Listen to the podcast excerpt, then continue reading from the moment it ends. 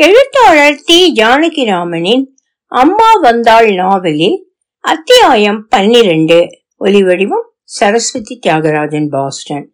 பழைய நிசப்தம் வந்துவிட்டது. ஆற்றங்கரை வெளியில் மணிப்புறாக்கள் ட்ரூ ட்ரூ என்று கத்துவதும் சம்போத்து வெட்டுவதும் கேட்கின்றன. அப்போ அதில் மனதை கொடுத்து ஓய்ந்து போனாற் போல் உட்கார்ந்திருந்தான். ஆற்று வெளியை பார்க்க நடக்க வேண்டும் போல் இருந்தது. அதே சமயம் இங்கேயே கூடத்தின் பாதி இருளில் முடங்கி கிடக்க வேண்டும் போலவும் இருந்தது. அயப்பு மிகுதியினாலோ என்னவோ பவானி அம்மாள் ஆழ்ந்து உறங்கிக் கொண்டிருந்தாள். கரிகாய் பூக்கொல்லை எப்படி இருக்கிறது என்று பார்ப்பதற்காக எழுந்து அப்போ சந்தடி என்று மெதுவாக நடந்தான். கொல்லை தாழ்வாரத்தில் அடிப்பில் பெரிய அண்டாவை போட்டு நெல் புழுக்கிக் கொண்டிருந்த இந்து அவன் வருவதை பார்த்து வேர்த்து கசிந்த முகத்தை துடைத்துக் கொண்டாள். திடீரென்று அம்மாவின் ஞாபகம் வந்தது அவனுக்கு. சேஷராமனின் பெண்ணின் ஞாபகமும் வந்தது. அம்மாவை கண்டால் பயமாயிருக்கிறது. சேஷராமனின் பெண்ணை கண்டு ஐயோ எப்படி இத்தனை அழகாக இருக்க முடியும்? என வியப்பாக இருந்தது. இந்துவை காணும் போதெல்லாம் ஒரு இரக்கம். அதோடு சண்டை போட வேண்டும் அழவைத்து பார்க்க வேண்டும் என்று ஒரு வெறி. அவளை இரண்டு கைகளாலும் கட்டி நொறுக்கி மூச்சை மெலியச் செய்து கீழே எரிந்து விட வேண்டும் போல ஒரு ஆத்திரம். அவ்வளவு பாத்தியமும் நெருக்கமும் தான் அவளை பார்க்கும் போதே நெஞ்சு கொள்ளாத உடம்பே கொள்ளாத ஒரு பரபரப்பையும் மூச்சு முட்டும் ஆனந்தத்தையும் ஏற்றுகின்றன போல் இருக்கிறது. என் மேலே கோபமாக்கும் என்று பக்கத்தில் இருந்த உரல் மீது உட்கார்ந்து முன் கையை துடைத்துக் கொண்டாள் இந்து. கோபம்தான். என்ன கோபம்? உனக்கு எப்படி தெரியும்? எது? அப்போ அவளை சற்று அசையாமல் பார்த்தான். இந்து தலையை குனிந்து கொண்டாள். எதுன்னு நிஜமா தெரியாமலா கேட்கிற? இந்து பேசவில்லை. என் வாயிலிருந்து புடுங்கணும். நான் என் வாயாலே சொல்லி அதை பார்த்து ஒரு அசுர சந்தோஷப்படணும் உனக்கு. இல்லையா? என்ன போயுது ஆமாம் உனக்கு அந்த சந்தோஷப்படாமல் இருக்க முடியாது. இல்லாவிட்டால் எப்படி நீயா இருக்க முடியும்? நீ? அப்போ ஏன் என்னை கண்டா இப்படி பூனையா ஆயிடுறே நீ? திடீர்னு ராத்திரி தூங்க விடாம பெருசா அழுமே. அந்த மாதிரி. என்று தலையை கவிழ்த்து கொண்டாள் இந்து. நீ அன்னைக்கு என்னத்தையோ இழிய தலையிலே தள்ளுறா போல சொன்னேன். உன் கழுத்தை நெரிக்கணும் போல ஆவேசம் வந்தது. ஊருக்கு போய் பார்த்தா அது அப்படியே உண்மையா இருக்கு. அப்ப இன்னும் கோபம் வந்தது. உனக்கு எப்படி தெரியும்? எதை சொல்ற நீ? மறுபடியும் இப்படியே பேசுற பாத்தியா? உனக்கு இன்னும் கொதறணும்னு ஆசையா இருக்கு. சரி சந்தோஷப்படு. நான் அம்மாவை பத்தி தான் சொன்னேன். என்ற ஆணவம் எல்லாம் கரைந்து சரிந்தாற் போல குறுகி நின்றான் அவன். இந்து சிறிது நேரம் ஒன்றும் சொல்லவில்லை. நான் உன்னை ரொம்ப வதச்சுட்டேன். ஆங்காரத்துல என்னமோ சொல்லிட்டேன். எப்படி சொன்னாலும் அது உண்மைதான். எப்படி தெரிஞ்சதுன்னு தான் கேட்கிறேன்.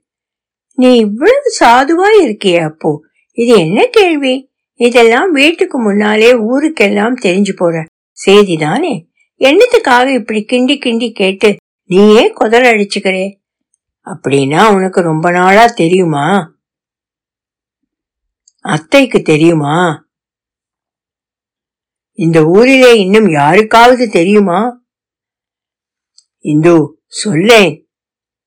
நீ உள்ளே போ அப்போ. கொஞ்ச நேரம் படுத்து தூங்கு. நல்ல வெயிலே பஸ்ல வந்திருக்கேன். நான் கேட்கேன் பாரு ஒரு மட்டி.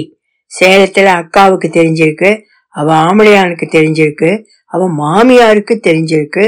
அதுக்காக பிறந்த வீட்டுக்கு கூட அவளை ஒரு நாளைக்கு அனுப்ப மாட்டேங்கிறா. சாந்தி கல்யாணம் ஆகி கொண்டு விட்டதுலேருந்து எங்க மன்னிக்கு தெரிஞ்சிருக்கு. இங்கே உனக்கு தெரிஞ்சிருக்கு. அத்தைக்கும் தெரியாமலா இருக்கும் ஊரேயும் தெரியாமலா இருக்கும் அப்போ அப்படியே தாழ்வாரத்தின் ஓரமாக முற்றத்தில் காலி வைத்து உட்கார்ந்து விட்டான். இந்து சட்டென்று உள்ளே போனாள் கன்னத்தை இரு கைகளிலும் தாங்கி உட்கார்ந்திருந்தான் அவன். ஒரு நிமிடம் கழித்து இடைக்கதவை சாத்துகிறாற் போல் இருந்தது. இந்து மெதுவாக வந்தாள். அவன் முன் வந்து கன்னத்தில் இருந்த கைகளை எடுத்தாள். முன்னுக்கு இழுத்து உயர்த்தினாள். அவனும் எழுந்து பொம்மை மாதிரி நடந்தான். முற்றத்தின் இரு பக்கமும் தாழ்வாரங்கள் இந்தண்டை தாழ்வாரத்தின் மீது பின்பக்கமாகவே நகர்ந்து ஏறினாள் இந்து அவன் கையை பிடித்து கொண்டே சுவரோரமாக வந்து நின்று அவன் தோல் இரண்டையும் பின்பக்கமாக பற்றினாள். வருத்தப்படாதே அப்பு யார் எப்படி இருந்தா என்ன? நீ ஸ்படிகம் ஒரு மாசு ஒரு மறு ஏறாது. அதிலே ஏன் இப்படி கிடந்து உருகிறே இத பாரு எதாயிருந்தாலும் என்கிட்ட சொல்லு. உன்னாலே இதையெல்லாம் தாங்க முடியாதுடா அப்போ. என்கிட்ட சொல்றியா எதா இருந்தாலும்? சொல்றேன்னு சொல்லேன். அவன் தோல் உலுங்கிற்று வாயை திறக்காமல் தலையை ஆட்டினான் அவன். நிச்சயமாக சொல்லுவியா? மீண்டும் அவன் தலை சரி என்று ஆடிற்று. அப்பா! என்று அவன் மார்பில் கன்னத்தை புதைத்தாள் அவள். அப்பா அப்பா! என்ன கூட மதிச்சு சரின்னு சொல்லிவிட்டியே. அப்பா அப்பா என்னாலே தாங்க முடியலையே. என்ன பாரு எத்தனை கல்லா வந்து விழுந்தாலும் என் தலைக்கு மாத்தி விடு அப்போ என்று அவன் உதட்டோடு உதடாக பதிந்து கொண்டாள். அவள் அவன் பேசவில்லை. கண்ணை மூடிக்கொண்டான். அவனுடைய கையை தன் முதுகில் விட்டு இறுக்கிக் கொண்டு அந்த உடலை மெதுவாக பதிய பதிய அழுத்தி கொண்டான். மேனி வெதவெதக்க உணவிழந்து நின்றான். ஒரு நிமிஷம் கழித்து இந்து மெதுவாக நகர்ந்து விரலால் இடைக்கதவை தள்ளி திறந்தாள். நின்று கவனித்தாள். மீண்டும் அப்புகை வந்து அணைத்து முகத்தோடு முகமாக நின்றாள். பிறகு விடுபட்டு நகர்ந்து எதிர் தாழ்வாரத்தில் தனிந்திருந்த நெல் புழுக்கும் அடுப்பை விசிறியால் விசிறத் தொடங்கினாள். அப்பு நடந்து கடைக்கதவை திறந்து கொல்லையில் இறங்கினாள். நந்தியாவட்டை செடிகள் அடர்ந்து கதகதவென்று பூத்து கிடந்தன.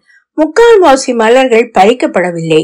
ஒரு காற்று வீசவே அப்படியே எல்லாம் அசைந்து ஆடி கொடுத்தன.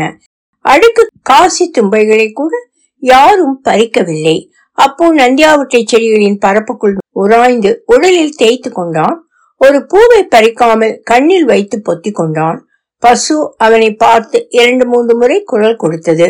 சிவப்பாக பிறந்த கன்று சற்று வெள்ளை பூத்து விட்டிருந்தது. அவன் அருகில் வந்ததும் ஒரு தடவை துள்ளிவிட்டு நின்றது. வாழைகள் அவன் அன்று பார்த்ததற்கு பிறகு நாலைந்து இலைகள் விட்டு புதிய குருத்துகள் சுருள் பிரிய தொடங்கியிருந்தன. தோட்டம் முன்னை போல் அவ்வளவு சுத்தமாக இல்லை. கீழே பெருக்கி இருந்ததே தவிர குப்பை மேனி குப்பை கீரை மூக்கரட்டை கீழ்கால் நெல்லி எல்லாம் ஆங்காங்கு முளைத்து கிடந்தன. களைகளை பிடுங்கி எறிய வேண்டும் போல் இருந்தது. ஆனால் மனமில்லாமல் பார்த்து கொண்டு நின்றான். அவனுள்ளே பொங்கி வழிந்து கொண்டிருந்தது. எல்லாவற்றையும் மார்போடு தழுவிக்கொள்ள வேண்டும் போல் இருந்தது. செடி கொடிகளின் இலை தளிர்களை எல்லாம் முகத்தில் புதைத்து உராய வேண்டும் போல் இருந்தது. சற்று வாடி மஞ்சள் பூத்த இலைகளோடு கரளை தட்டி கிடந்த குப்பை மேனிகளை தடவி கொடுத்தால் நல்லது என்று தோன்றிற்று. ஒன்றும் செய்ய தோன்றாமல் நிரம்பி போய் தோட்டத்தை பார்த்து கொண்டே நின்றான் சற்று கழித்து காவேரி பக்கம் போனான். படித்துறையில் உட்கார்ந்திருந்தான். மாலை மயங்கியதும் திரும்பி வந்து சாப்பிட்டான். அத்தையுடன் ஊர்க்கதையெல்லாம் பேசினான். அம்மா அப்பா தம்பிகளை பற்றி பேசினான். சேலம் வந்ததை பற்றி பேசினான். இத்தனையும் அந்த உடலையும் உள்ளத்தையும் இண்டு இடுக்கெல்லாம் ஊடுருவி நிரம்பியிருந்த நிறைவை ததும்பின உவகையை கரைத்து விடவில்லை. வெகு நேரம் வரையில் தூக்கம் வராமல் தடுத்து நின்றது அந்த நிறைவின் ஊட்டம். சோர்வின்றி மிதந்தது போல் இருந்ததால் படுக்கை கூட கொள்ளவில்லை. எங்காவது நடந்து கொண்டே இருக்க வேண்டும் போல் இருந்தது. இரவு வேளை ஆயிற்றே படுத்திருக்க வேண்டுமே என்ற மரபுக்கு பணிந்து கொடுப்பது போல்தான் படுத்து கிடந்தான். நடுநிசி தாண்டி வெகுநேரம் சென்றுதான் உறக்கம் இமையை கூட்டிற்று. காலையில் விழித்தபோது தூங்கியதும் அதே நிலையில் தூங்கினது போல் தோன்றிற்று. அன்று பகல் மாலை வரையில் அது அவனை விட்டு அகலவில்லை.